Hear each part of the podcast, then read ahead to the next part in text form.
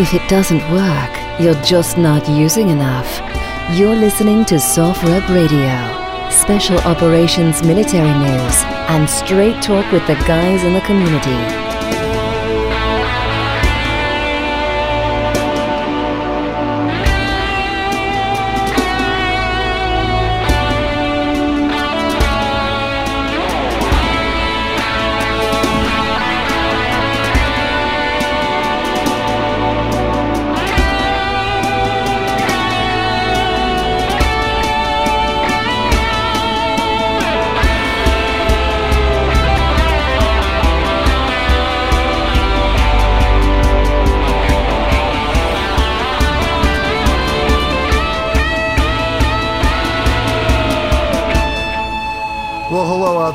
And welcome to another episode of SOFREP Radio. As you've already guessed, I am not Navy SEAL Brandon Webb, nor am I SAS badass Big Phil Campion.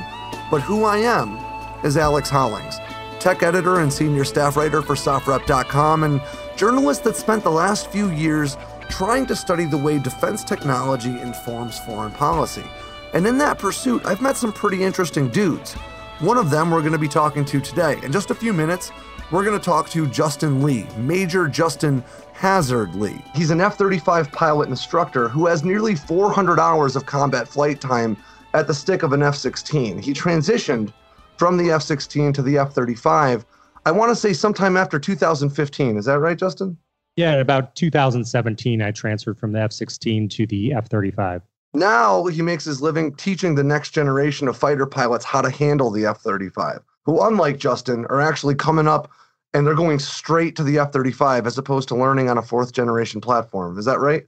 Yeah, we call them fifth gen babies because they don't know how hard it was back in the day. I feel like that's like my daughter is growing up in a world where we have Netflix and like a 65 inch TV in the living room, and you can watch anything you want anytime you want. She's never really going to appreciate just how bad things were with a 25 inch Zenith TV and a VCR, you know? Yeah, they're, they're spoiled. Absolutely. Now, other than being an F 35 pilot, Justin's a busy dude. He also hosts the Professionals Playbook, which is a podcast that focuses on kind of gleaning the experiences and the wisdom from other guys that are kind of at the top echelon in their respective fields. You know, Justin's interviewed CIA operatives, Navy SEALs, astronauts. I think most recently you interviewed uh, MLB pitcher Jim Abbott on the podcast. Mm-hmm. Can't recommend the Professionals Playbook enough, not just because I was once a guest on the show, but also because it's really a great opportunity to learn the nuts and bolts of these really interesting fields that you might not have thought of otherwise. You know, Justin, how long have you been running the podcast? The podcast, it's been going on for about a year. It started as a speech I gave on Memorial Day. The city of Carefree wanted somebody who had been to combat who could discuss their experiences. So after I gave the speech, there was a woman in the crowd who is a member of the Veterans Heritage Project. And she reached out and she wanted me to come speak to some of the groups and schools that they're associated with. And after doing a bunch of the speaking, I realized that there's a lot of people out there that want to do something great, but they don't know what or they don't know how. And so I thought I could help bridge the gap by going to some of these world class experts and talking to them about what their successes were like, what their failures were like, how they overcame those failures, and what they do on a day-to-day basis to perform at a high level. You know, and one of the things I really do enjoy about your show, not to just make this an advertisement for your podcast, but uh, it really humanizes these experts in a real way for me. You know, it's easy to think of an F 35 pilot or, let's say, an astronaut or a Fortune 500 CEO as not real people. You know, it's easy to think of them in terms of their accomplishments or in terms of the the objectives they have in their day-to-day tasks it's harder to think of them as like a real guy or a real girl who goes home and has insecurities, has to work at being good at what they do, you know? And that's the thing I've really appreciated about your podcast. It's not just learning about how to excel in different fields, but it's also about learning about how to excel as a human being, you know? Right. Like as a real person with real challenges. Yeah, they're just normal, everyday men and women. And I think the big difference I see in them is they have a growth mindset and every day they're trying to get a little bit better at something. One of the commonalities is that they're able to see a goal way off in the distance, not be intimidated by that goal. So they see that goal, they start heading up that mountain and then they're just looking looking at their feet as they're walking every day and not going too far out to get intimidated. Well, at the risk of sounding like I'm kissing your ass, that's kind of how you ended up in the seat of an F 35 as well, right? Yeah. I mean, I think another attribute that I see out of these guests is mental toughness. And for me, that dates back to when I boxed at the Air Force Academy. So that was in Colorado Springs, and Colorado Springs is, is right next to the Olympic Training Center. And so we would have sports psychologists come over and talk to us about visualization, mental self talk, staying in the present moment, all these things that the Olympians did. I was able to apply it to boxing. But more than that, I was able to apply it to flying. And I think that's why I was able to do well and excel in pilot training. You know, I watched Broken Arrow just recently with my wife. We're working on, I was doing this for another mm-hmm. article I was writing. John Travolta and Christian Slater play B 2 pilots in Broken Arrow. And the movie opens with them in this huge, like, incredible boxing gym, just beating the hell out of each other without headgear on. Like, this is terrible sparring. And I turned to my wife and I was like, yeah, right. Like, Air Force pilots really go box. I'm an yeah. asshole. It turns out Air Force pilots really go box. I love to mix it up. Yeah, I'll, I'll, I know you do a lot of combative sports, and I think it's great for, like I said, mental toughness. It's boxing's one of the toughest things I've done. You're training against an opponent that is training every day to kick your ass, and you're going to fight under the bright lights with your friends and family watching, and it could end in embarrassment, a whole bunch of things. You can get hurt. A lot of things could happen, and uh, you have to overcome that. You know, that's a huge point, man. When I back in my MMA days, I was on the Marine Corps' first mixed martial arts team. And then uh, my first civilian tournament, which was kind of my first big audience fight, I did exactly that. I almost uh, got tapped out by kind of a chunky guy with black nail polish on who was too fat to go shirtless. He wore an Under Armour shirt into the cage. What you're saying really rings true for me. The idea that, you know, you can practice and you can train, but until you really step into the ring, you don't know how your training is going to manifest and you don't know how your opponent's training is going to manifest. But this this actually leads me to a question. I wrote an article a few years ago about strategy for air combat and how there are parallels between that and mixed martial arts, or I would argue boxing, in that like for the in the F-35, you have a system that actually tells you ahead of time, if at all possible, what aircraft it is that you're closing with, if it's an enemy aircraft, and what capabilities it has. Is that accurate to say? So, yeah, the plane does as much as it can to augment what we're doing, but ultimately it comes down to the pilot. And like you said, there is a lot of similarity. I would say the biggest thing is the enemy always has a vote. You could be going up against an opponent, you don't know what he's doing. He could be the Golden Gloves champion, and you're going to get your ass kicked no matter what happens. So there's that area of uncertainty, the fog of fog of war, and that applies to boxing. It applies to to flying fighters as well. It's that old football adage. That's why we play the game, right? Uh, just mm-hmm. because someone's the favorite on paper doesn't mean they'll be the victor. Uh, yeah, history's full of examples of that. Absolutely. But what I'm getting at with the idea of kind of knowing uh, what you're squaring off against, when I was in my fighting days, I would do my best to know as much as I could about my opponent ahead of time to kind of inform my training strategy leading into that fight. If I'm going to be fighting against a guy who's a stand up fighter, who's got a significant reach, my training is going to aim towards mitigating those strengths that he's got, right? I'm going to focus on my ground game. Conversely, if my opponent is a black belt in Brazilian Jiu Jitsu, I'm going to focus on my stand up game and trying to keep him there. I have to assume there's a certain bit of that when it comes to mitigating threats posed by enemy aircraft. If you're going to be going into contested airspace and you know for a fact that they have certain air defense assets, you're going to adjust your strategy to suit. Whereas if you're going into uncontested airspace, but maybe you have concerns about enemy air assets or something like that. You're going to take on a very different approach. Is that fair to say? 100%.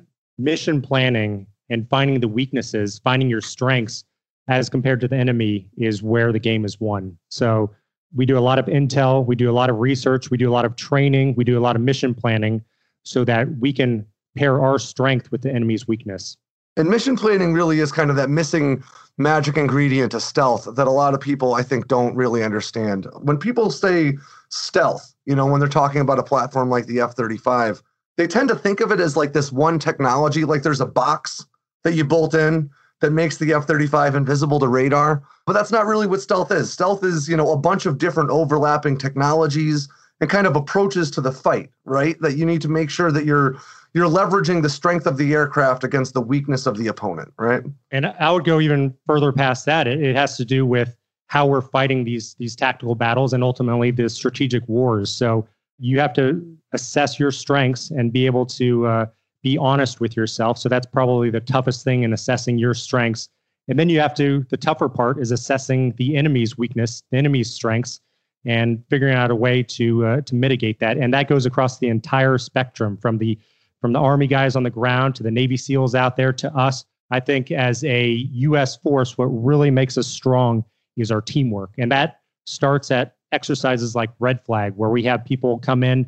You'll be the mission commander, and you'll be in charge of 70 aircraft out there, and your job is to win a tactical objective out there and bring the group together because that is ultimately where the wars are won and lost not in the sexy you know stealth and the missiles that go you know super far super fast it's one in the communication and making sure everybody's on the right crypto to make sure everybody's on the right page to make sure everybody has the right contracts so that when when shit hits the fan that you're able to be a part of the team now, for anybody who's not familiar with Red Flag, I think the best way to describe it would really be kind of an, a scrimmage between air assets. Uh, you know, we've got pilots that would be assigned to either side, and it really is like a pretty large scale mock air battle. Yeah, it started in Vietnam. So we were realizing that we were losing a lot of pilots out there, and that if we could just get a pilot past 10 missions in combat, that his chances of survival went up astronomically. So they started Red Flag to be as close to combat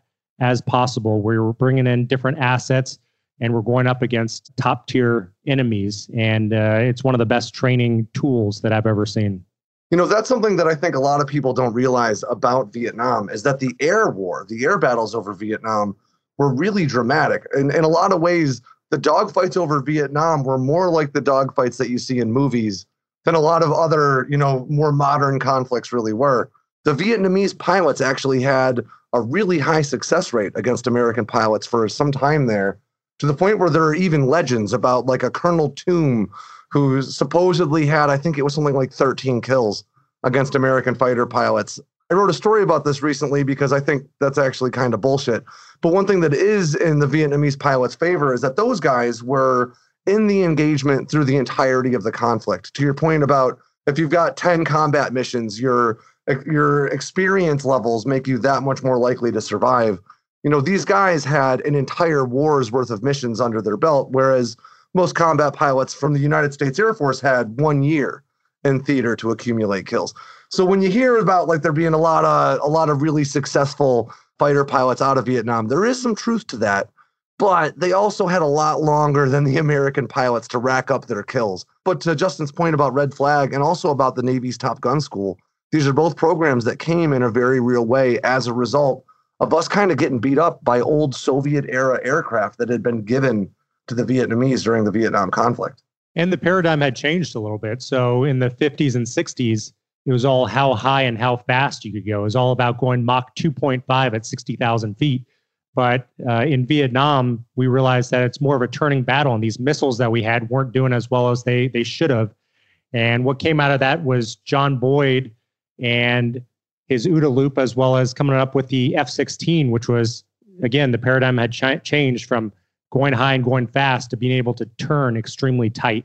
And today, that paradigm has changed again to being all about data, sensor fusion, being able to work together, having networked aircraft. So, uh, so it's just about keeping up with technology. No, absolutely, absolutely. And to that point, I would, I really would like to talk to you about let's say now as an F-35 pilot, let's say in some future conflict in whatever war, whatever nation it may be in, you're given a target that needs to be neutralized. What, as an F 35 pilot, as a member of the overall command structure, where do you go from there? Well, you know that we've got a structure that's full of bad guys.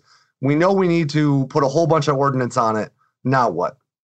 Well, I'll talk to what we do in training here because that's a little bit a little bit better for uh, for talking on here. But we work from the target backwards. So, what are we trying to do? What effect are we trying to have? Are we trying to take out a leader? Are we trying to uh, take out a power supply? What is the best way that we can have the effect that we want? Because it's going to cost a lot of fuel, it's going to cost a lot of time, potentially will cost lives sending in pilots to go ahead and take out this target. So, you need to have the intel correct and you need to have the uh, the coin correct as well making sure that you're having the the effect. Once you have the effect that you want, say it's taking out a building, then from there you work backwards. So what do we need we need a GBU 31 to impact with a you know a slight delay. All right, so what aircraft is capable of that?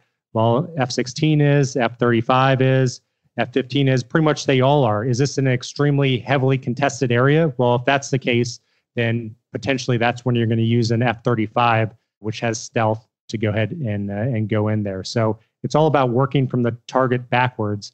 You're also going to need a whole lot of support assets. So are there enemy fighters out there? Okay, well you're probably going to need some sort of air support. So the strength of the Raptor probably comes into play, and you probably want some Raptors out there that are taking out enemy fighters. All right, what about the surface to air missiles that are trying to shoot you down? Okay, well we probably need some F-35s in the mix so that uh, you know we can mitigate that. We probably also need some growlers out there that are doing some jamming.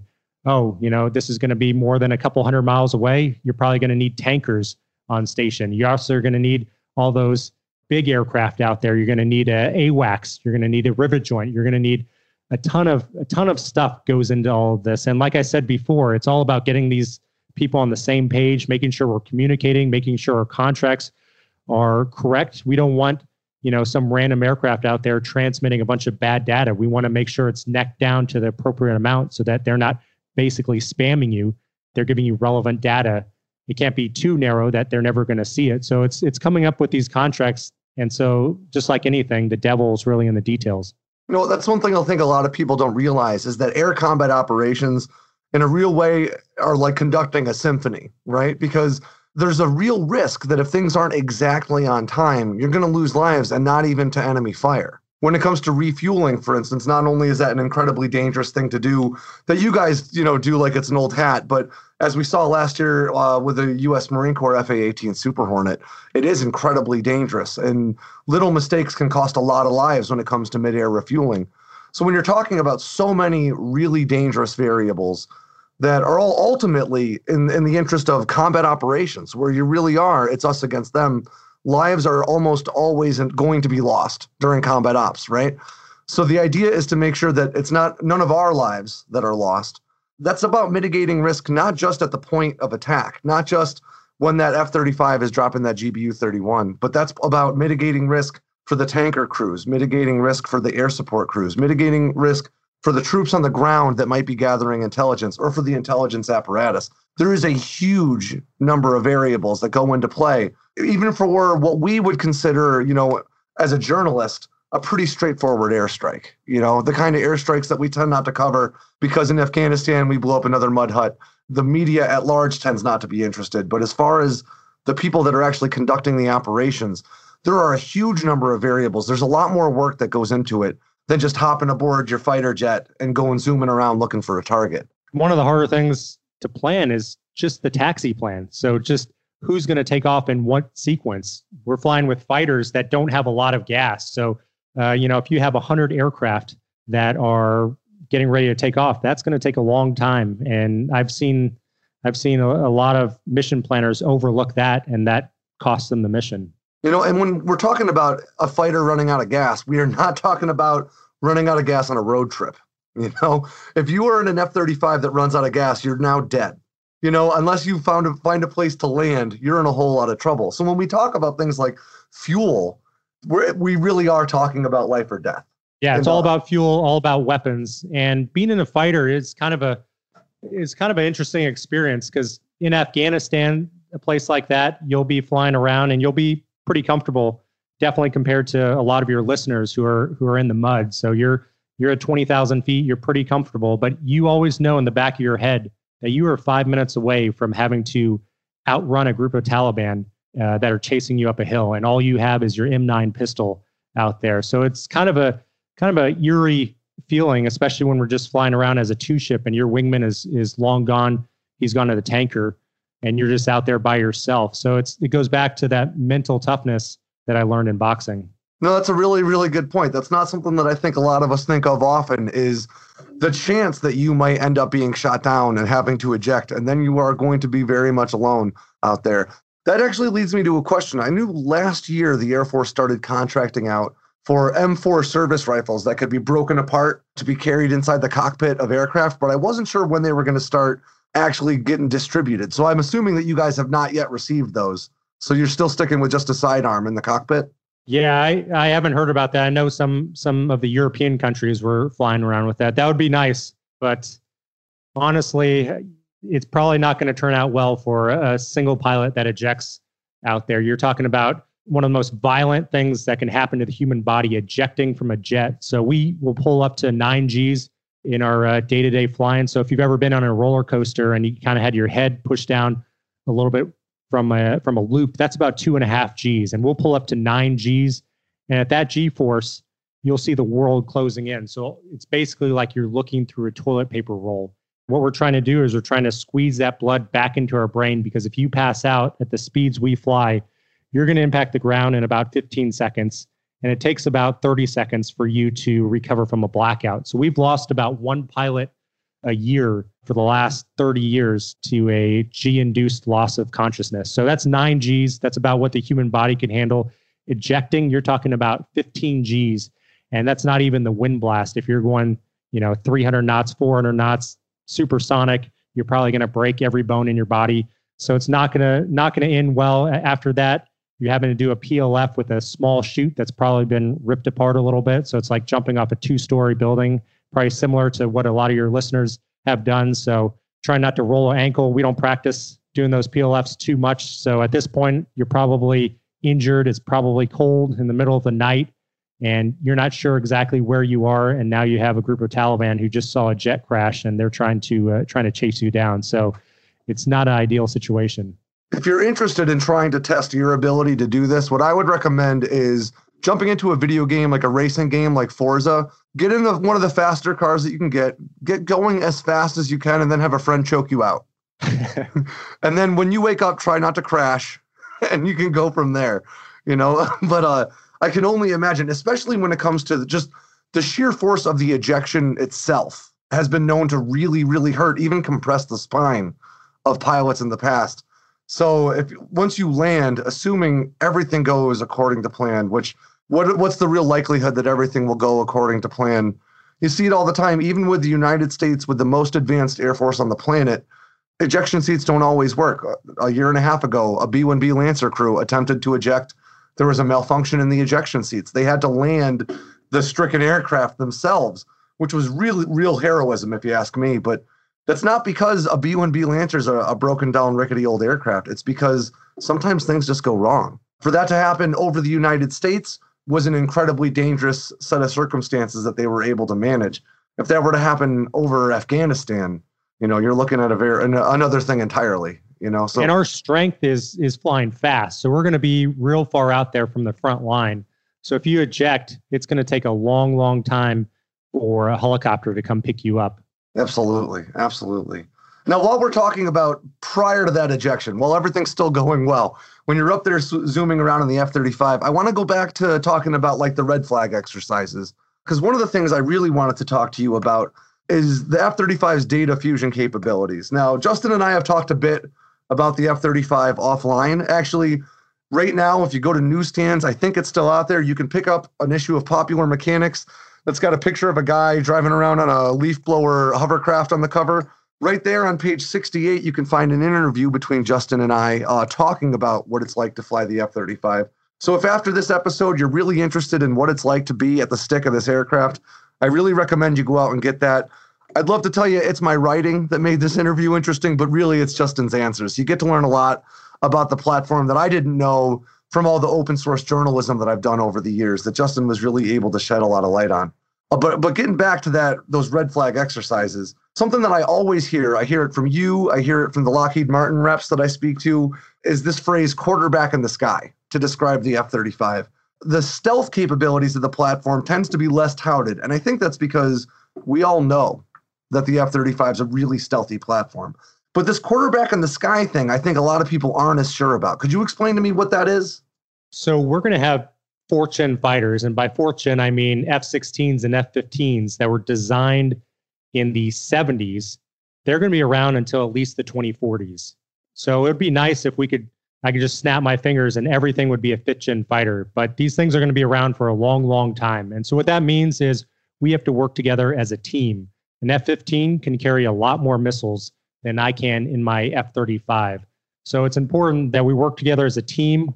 My strength in the F 35 is being stealthy and being able to see a lot of things. So with those two strengths, I can be the quarterback out there and let the fourth gen fighters know where the bad guys are. If it's a really bad guy, obviously we want to save our missiles, but if it's a real tough target, then we'll go in and kill that target so that we're not risking the uh, the fourth gen guys out there. But ultimately, we want to use their weapons and their missiles so that we can stay on station longer. We're not having to burn gas and use our missiles and, and have to go home. So we'll be the quarterback out there. Additionally, we have a lot of situational awareness. So no plan survives first contact with the enemy. You need to have a mission commander out there that can see the battlefield and make real time smart audibles when things don't go perfectly according to plan.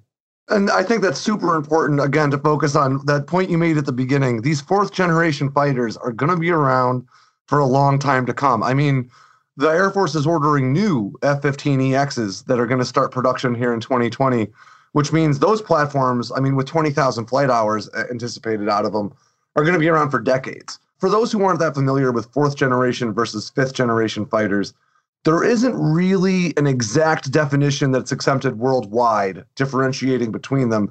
It's kind of more branch and industry specific. You know, some companies have some variations on what they consider the definition, but a fifth gen platform usually is stealthy by design instead of being an aircraft first and then stealth added to it. Stealth was intrinsic to the design of the aircraft. They tend to have data fusion capabilities. They tend to be multi role fighters. Justin, is there anything I'm missing out on that you would say really differentiates a fifth generation fighter from a fourth generation one? I think you nailed it with that. And uh, so, fourth generation fighters, the, the big telltale characteristic that you would say differentiates them from something like the F 35 Justin's flying is that they're not stealthy. You know, they do pop up on radar. The F 15 has got a huge radar cross section when compared to the F 35. Uh, but there are some benefits to having those fourth generation fighters around. Like Justin just mentioned, the F 35, when it's in stealth mode, I guess you could call it, when the F 35 is trying to be stealthy, its payload capacity is only four weapons, you know, maybe four air to air missiles or two air to air missiles and two, you know, kind of ground bombs. The F 15 isn't trying to be sneaky. So you can strap all kinds of ordnance to that platform. And feasibly, using an F 35 to to kind of coordinate the battle. You can leverage the firepower an F-15 or an F-16 carries into the battle way better than you ever could before, right? Yep, you nailed it. And part of that part of that situational awareness that you get, I know you can't talk too much about the data fusion capabilities the F-35 offers, but I do want to make sure people understand just how how awesome and important it is. Uh, part of that is the helmet interface, right? You know, the F-35 has got famously these $400,000 helmets that can show you way more of the battle space than you were able to really understand in one streamlined view when you were an F 16 pilot. Is that something you can talk to? Sure. Imagine it's true augmented reality. So imagine the battlefield, and you can look out there and you can see circles over all the good guys. And then you can see numbers with the flight positions for anybody that's flying in your formation. When you look out, you see diamonds over all the bad guys, and you can see, you know, who's targeted to them. It's it's pretty amazing the true augmented reality of it. It's it goes back to the the sensor fusion. So in the F-16, there's none of this. Every sensor was tied to a different display. In fact, in the F-16, we had quite a few pilots misprioritize and they would run into mountains and kill themselves. Again, we talked to one pilot a year was lost to a, uh, a G-LOC. About a pilot a year was lost to a, uh, a CFIT, controlled flight into terrain. So it was the pilot's brain that was having to fuse all this information together. And now some of those F 16s have some augmented reality systems, but this is that on steroids. So you can just look out of your jet and see all the data that would normally have been through different dials and screens in front of you. Now, just think about all those people who tell you about distracted driving, right? You know, don't look at your cell phone while you're driving. Don't change the radio while you're driving. Imagine that you're in a combat aircraft, you know, flying at Mach 1 feasibly, and you're trying to keep tabs on multiple displays that are just below your field of view, as well as 360 degrees of what's around me, how fast am I moving, and how far am I from the ground. That's just how complicated the job is for your average fighter pilot. And that's one of the ways that the F 35 is really changing the game is it's alleviating a lot of that stress and giving guys like Justin a chance to focus on the task at hand. Yeah, a lot of people ask me what what was more fun to fly, the F-16 or the F-35, and I think it's both equal. Like the F-16 when it was designed, it was cutting edge and people said the same thing. It's too automated. It's doing too many things for you. Same with F-35, but what that allows you to do is take it a level up. You're able to be a little bit more strategic. You're able to, again, going back to being the quarterback out there and making decisions that are just outside of your jet, outside of your flight, so that you can help out other formations out there. So I think as fighter pilots, our job is to make good decisions, and there are thousands of decisions to be made every flight, and it augments those decisions so we can make more of them and better decisions throughout the course of a sortie.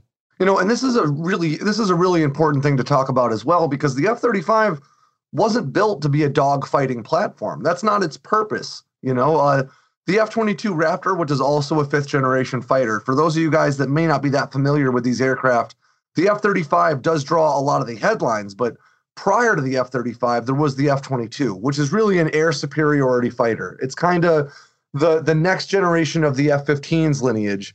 Whereas, in a way, you could kind of say the F 35 is the next of the F 16's lineage. Is that fair? Yes, the F 22 is kind of based on the F 15, and the F 35 was semi based on the F 16.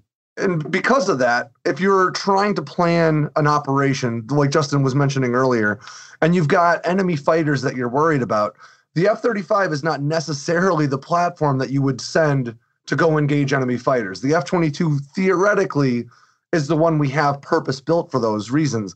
But the F 35 has had huge success in these red flag training operations. I don't want to quote the number off the top of my head, but we're talking like double digits to one in terms of F 35 enemies killed versus F 35s lost in these mock dogfights. So obviously, even though the F 35 wasn't necessarily built to be a dogfighter, it is really, really good at engaging enemy fighters. But I would argue, kind of in contrast to what we were talking about with the Vietnam conflict, the F 35's real moneymaker is engaging opponents before they even know it's around as opposed to getting into real tight turning dogfights like you might have seen in the 1960s. Is that something you can talk to at all, or is that kind of verging on on the territory of OPSEC? I would say the paradigm has kind of changed again. So we talked about how fighters were all about going high and fast. Then they became about turning. Now it becomes about detecting other fighters out there and being able to be stealth and have them not see you. And that's one of the biggest strengths of the F-35 is we can see a lot of things they have trouble seeing us. So, uh, but that that raises a really really good point about when we're talking about the F-35 versus the F-22 and what they're built to do. The F-35 wasn't necessarily built to engage enemy fighters, but because of that paradigm shift, but because the way air combat is changing, the F-35 has become dominant. At least when it comes to these mock battles, we haven't seen the F-35 square off against an enemy fighter uh, in real life yet. But I want to make my prediction here because I know for a fact, no matter how hard I try to get Justin to talk about enemy aircraft, Justin will not talk about Chinese airplanes, Russian airplanes, anybody else's airplanes, even if I keep poking them. So I'm going to make my prediction. People always ask if the Su 35 could beat an F 35 in a dogfight. The Su 35 is Russia's most capable fourth generation fighter. Their fifth generation fighter, the Su 57, is dog shit. I'm not worried about that.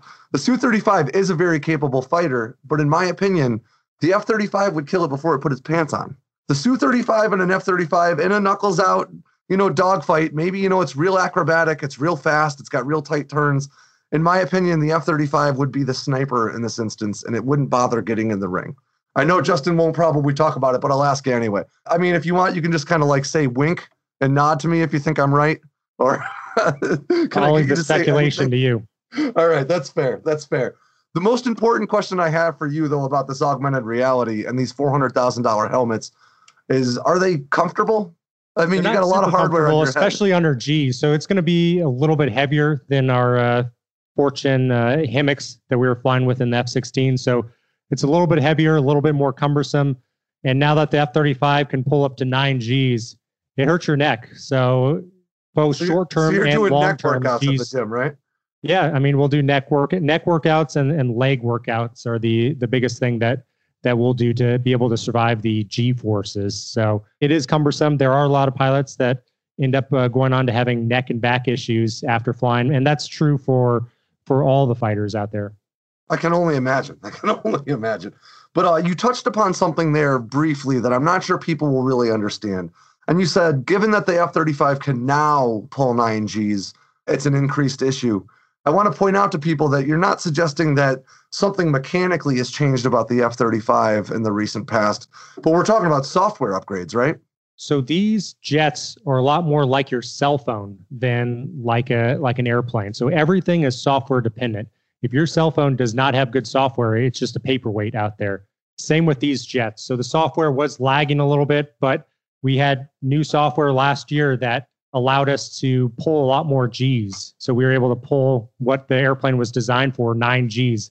It also unlocked the gun. So it's a lot like a video game in that uh, everything is tied to the to the software and overnight the jet can get a lot better. So I would say it's more like driving a Tesla than a 1960s Corvette now.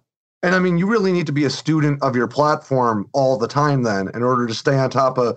Because I mean, I can only imagine if you flew an F 35, went to bed that night, got up the next day, and the capabilities of the platform had been grossly opened up. All of a sudden, it can do you know more G's in a turn. All of a sudden, it can accelerate faster. All of a sudden, you have access to a 20 millimeter cannon if you're not staying on top of the study side of this, the the the academic side of flying this platform, it's going to surprise the hell out of you, I'd imagine.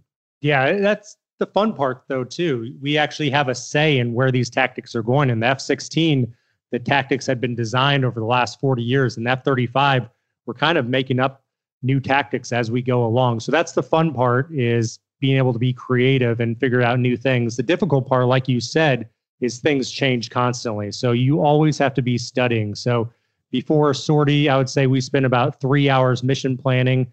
For the flight itself, we'll we'll show up and about two and a half hours before we take off, and we'll go through a flight brief, going through a rehearsal of everything we're going to do.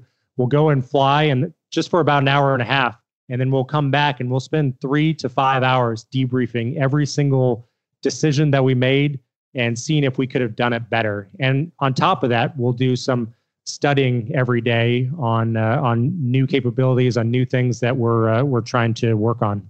It's in that after action report that the real gems are found. It's my belief. And I, whether you're talking about flying a sortie in an F 35 or going on vacation with your family to Disney World, the after action report's the, the most important part, right? Because that's Absolutely. where you can identify Debriefing what is the most wrong. important thing. And that's actually one of the things that I've learned in my podcast is a lot of these top professionals, they don't do a complete debrief in their field. So that's one of the things that I think the whole world can get a little bit better at having their debrief a little bit more like a fighter debrief in that we go through every decision point afterwards and figuring out what we could have done better, consolidating that in lessons learned, and then uh, writing that down for the next flight and writing it down for the next flight. That's the crazy important part here because we're talking about not just making this better for Hazard, for Major Lee, the next time he jumps in an F 35. The end goal here really is the F 35 is going to be an operational aircraft for 60 years to come or more, right?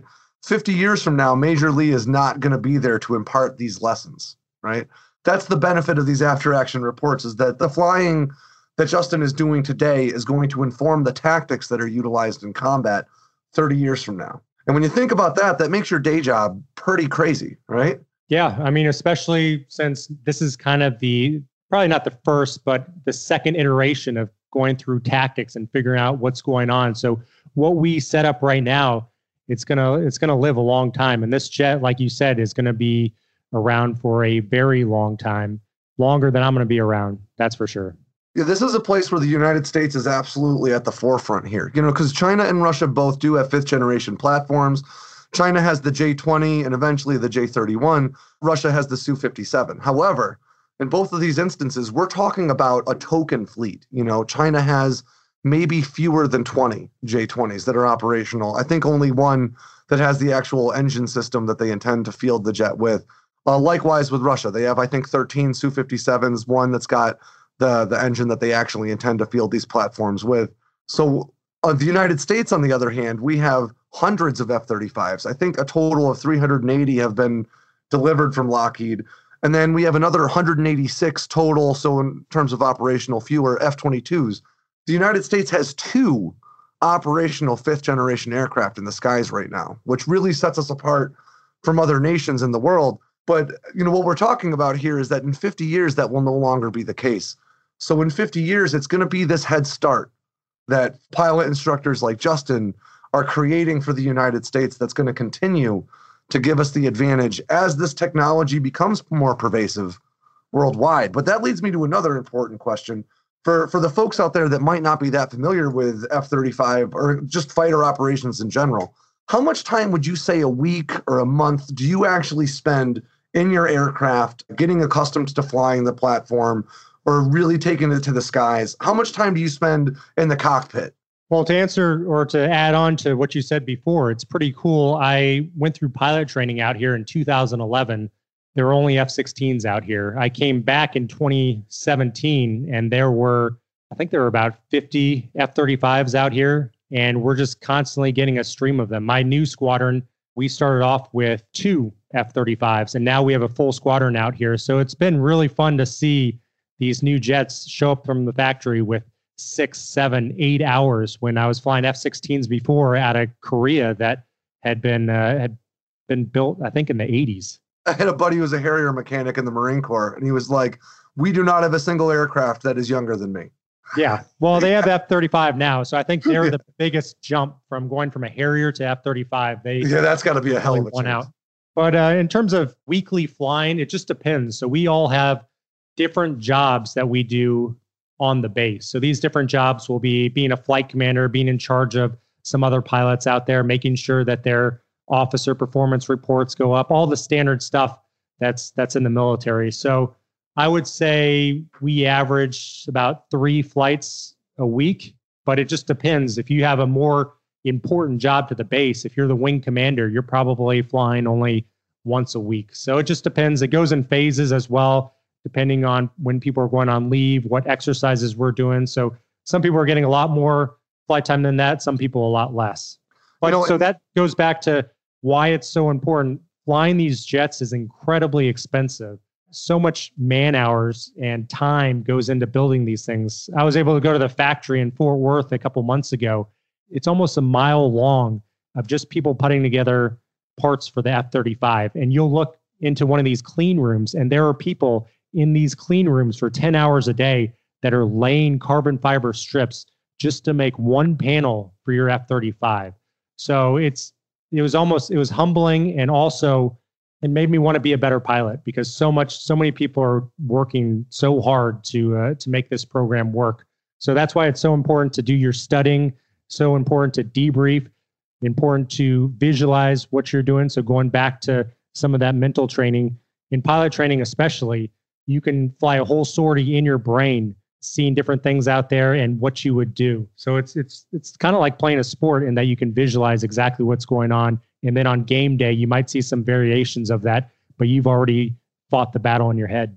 And while we're talking about the F-35 there's a few just easy ones I wanted to toss your way. Like one question I really wanted to ask was for the people out there who've never been in the military uh, you know I've never been around military aviation what is something about flying the F 35 or the platform itself that you think might surprise folks that their only understanding of this aircraft has come from headlines on CNN? You know, is there is there anything to your experience or to the aircraft itself that you think people didn't notice that is actually really, really cool or just really interesting? It's a good aircraft. I, I think I'm not that biased because I grew up on the F 16 and the F 16 will always be my first love. But the F 35 is a much better aircraft. I think it's a technological S curve. It's like when the first iPhone came out. It was it, it, had a lot of issues. It had a lot of bugs because everybody was using Blackberries at the time. But you can see there are no Blackberries around anymore. Everybody's using smartphones now, and it's the same thing with the F35. When it first came out, it had a lot of bugs. They were working through it. That's the same with any new technology. But we finally hit the inflection point. I think 2018 was the big moment when you know we unlocked a lot of the capabilities of that 35 and in five years this jet's going to be a beast. In 10 years it's going to be incredible. I have a, a new uh, kid on the way. When that kid you know if he becomes a fighter pilot this jet is going to be a whole new animal. Look what we did with the f-16 it was when it first came out in the 1970s it was just a bfm machine with some aim 9 papas on the wings and now it's doing SEAD it's doing CAS it's doing DCA, it's doing all these mission sets that it was never designed to do. So the F-16, F-15 had a had a 40 year head start in terms of optimization. The F-35 is going to get there. People really do forget that the F 16 originally was, in a big way, kind of intended to be an air superiority fighter. It wasn't really built specifically to be a multi role or, like you said, a close air support aircraft. And in the intervening decades, it has proven itself to be incredibly effective as a ground engagement platform.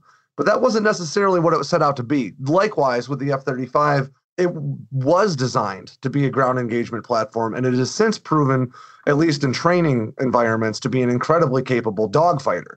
You know, uh, so I think that your your analogy really holds true. That it takes a little bit of time to really figure out the real strengths of these aircraft. Once you get them into the sky, once you get them into the hands of capable pilots. I want to point out that you mentioned you've got a kid on the way, which of course, congratulations, because anybody who follows me on Instagram knows that I am the world's most boring dad. But I want to ask you I talked to you about this before. I know that this is kind of a sensitive subject, but we really need to talk about the movie Iron Eagle. Because, you got it. all right. I grew so, up to that. I, I haven't seen this movie in probably 25 years, but I do really remember as a kid. You know, I've got I've got vision problems. I've got a you know, so I, I would never have been able to be a fighter pilot. But when young Alex was aspiring to be a fighter pilot, I'd watch movies like Iron Eagle, where it seemed a lot like being a fighter pilot was just like having like a hot rod that you worked on in your garage that you can feasibly take out whenever you want. And, yeah, uh, I can't really remember too much of Iron Eagle. I remember he was flying around with a Walkman, and I remember there's Chappie, and he went and saved his dad in Iran by himself. So I forgot about the. I have Walkman. a few memories. Are you able to play music while you're flying? Unfortunately, not. And there's just too much going on. You want to focus on on the radio calls that are out there. Yeah, I can imagine it would not go over well if someone was trying to talk to you on the radio and you were playing, you know, the Danger Zone. but, all right, so that was the real. But question. Iron Eagle set me up for some high expectations, so I, I have been consistently disappointed ever since. That I still firmly believe that eventually your son's going to get to steal an F thirty five with a salty old colonel to go and rescue you from wherever it is that we're going to war. Still, Lord knows, I hope you're not still a major by the time your kid's flying. but well, Tom Cruise in his new in this new movie is still a I think a colonel. I, I don't even what, think he's a colonel. Years. Is he? I, I'm not even sure if he's a colonel. Yeah, but I will say that the trailer for Top Gun 2, I honestly really enjoyed the trailer for Top Gun 2. I stand by the fact that my opinion is that Maverick was an asshole. He was not the good guy in that movie. I think Iceman is the superior pilot. I'd love to get your take on that. Uh, but the Top Gun 2 trailer was really, really exciting. But man, Ed Harris is old. And uh, so yeah. is Tom Cruise. Yeah. it's just hard to picture those guys. They've aged. They've aged.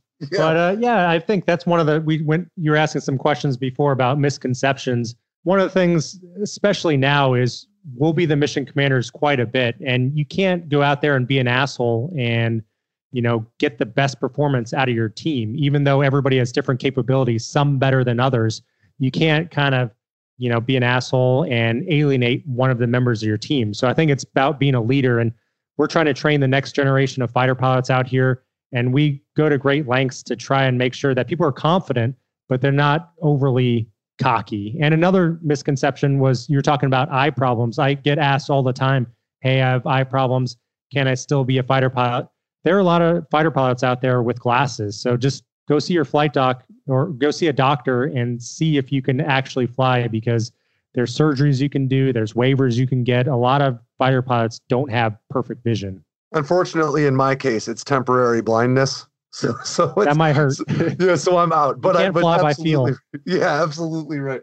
But uh, based on your response there, uh, I would assume you're more of an Iceman. Although Iceman was, I'll admit, uh, gruff, but uh, it's my opinion that his position that what we need to be doing is ensuring the safety of the other pilots around us instead of making sure that we are the coolest fighter pilot.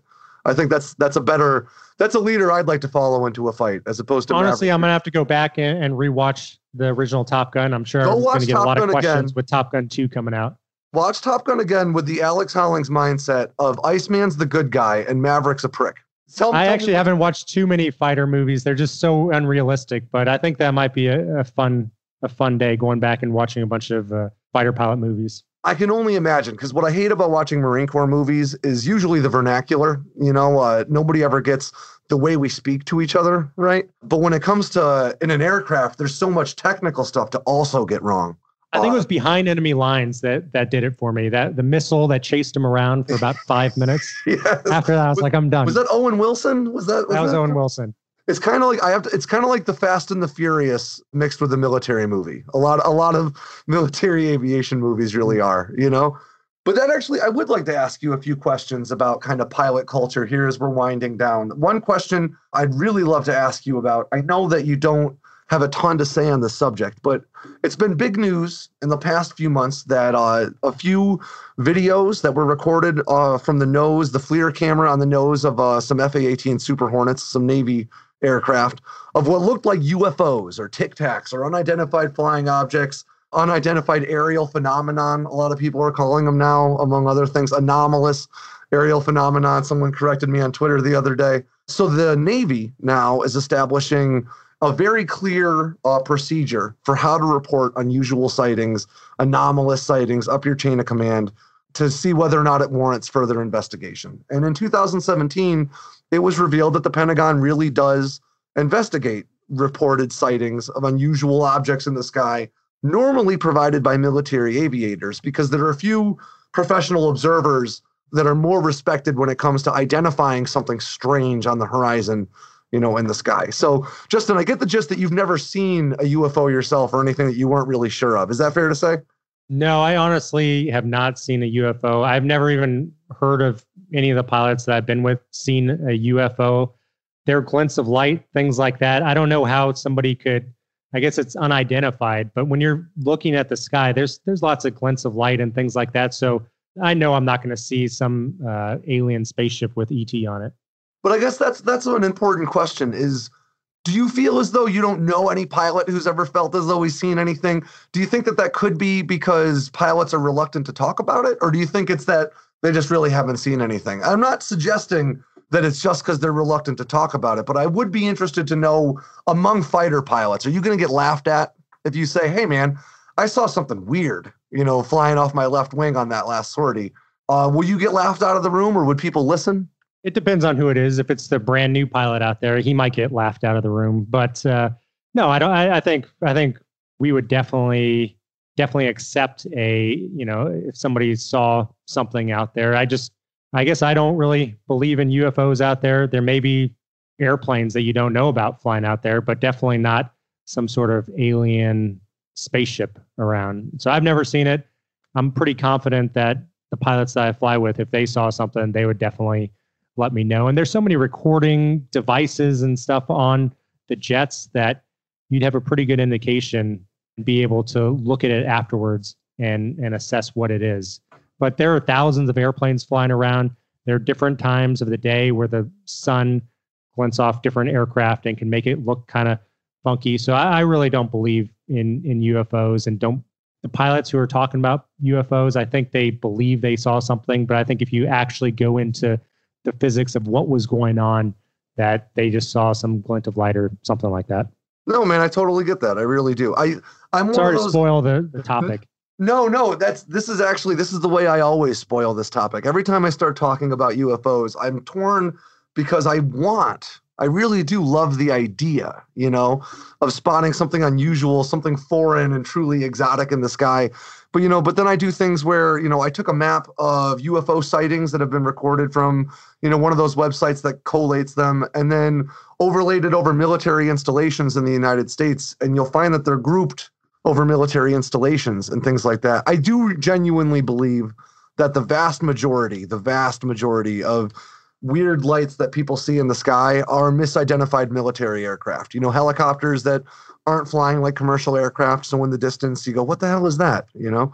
Uh, but I will say, we light our afterburner at night. You know, the thing will shoot out about 50 feet behind us. So if we're just flying over a, a rural neighborhood and light our afterburner, you don't see anything and all of a sudden you see this huge flash of light and then once we come out of afterburner it'll disappear. So I, I think it's it's more things like that and it'll be a tremendous amount of noise as well. So i think it's things like that. I am inclined to believe you. However when i see reports like commander fravor who was the the f-18 pilot who recorded that FLIR footage uh, he's pretty convincing and i do love the idea of not being sure. You know i'm i try my best to keep my mind open to the possibility that i'm wrong. Logically speaking I have yet to see any evidence for anything that really sells me on the idea that aliens are here just kind of hanging out and making a reality show out of us.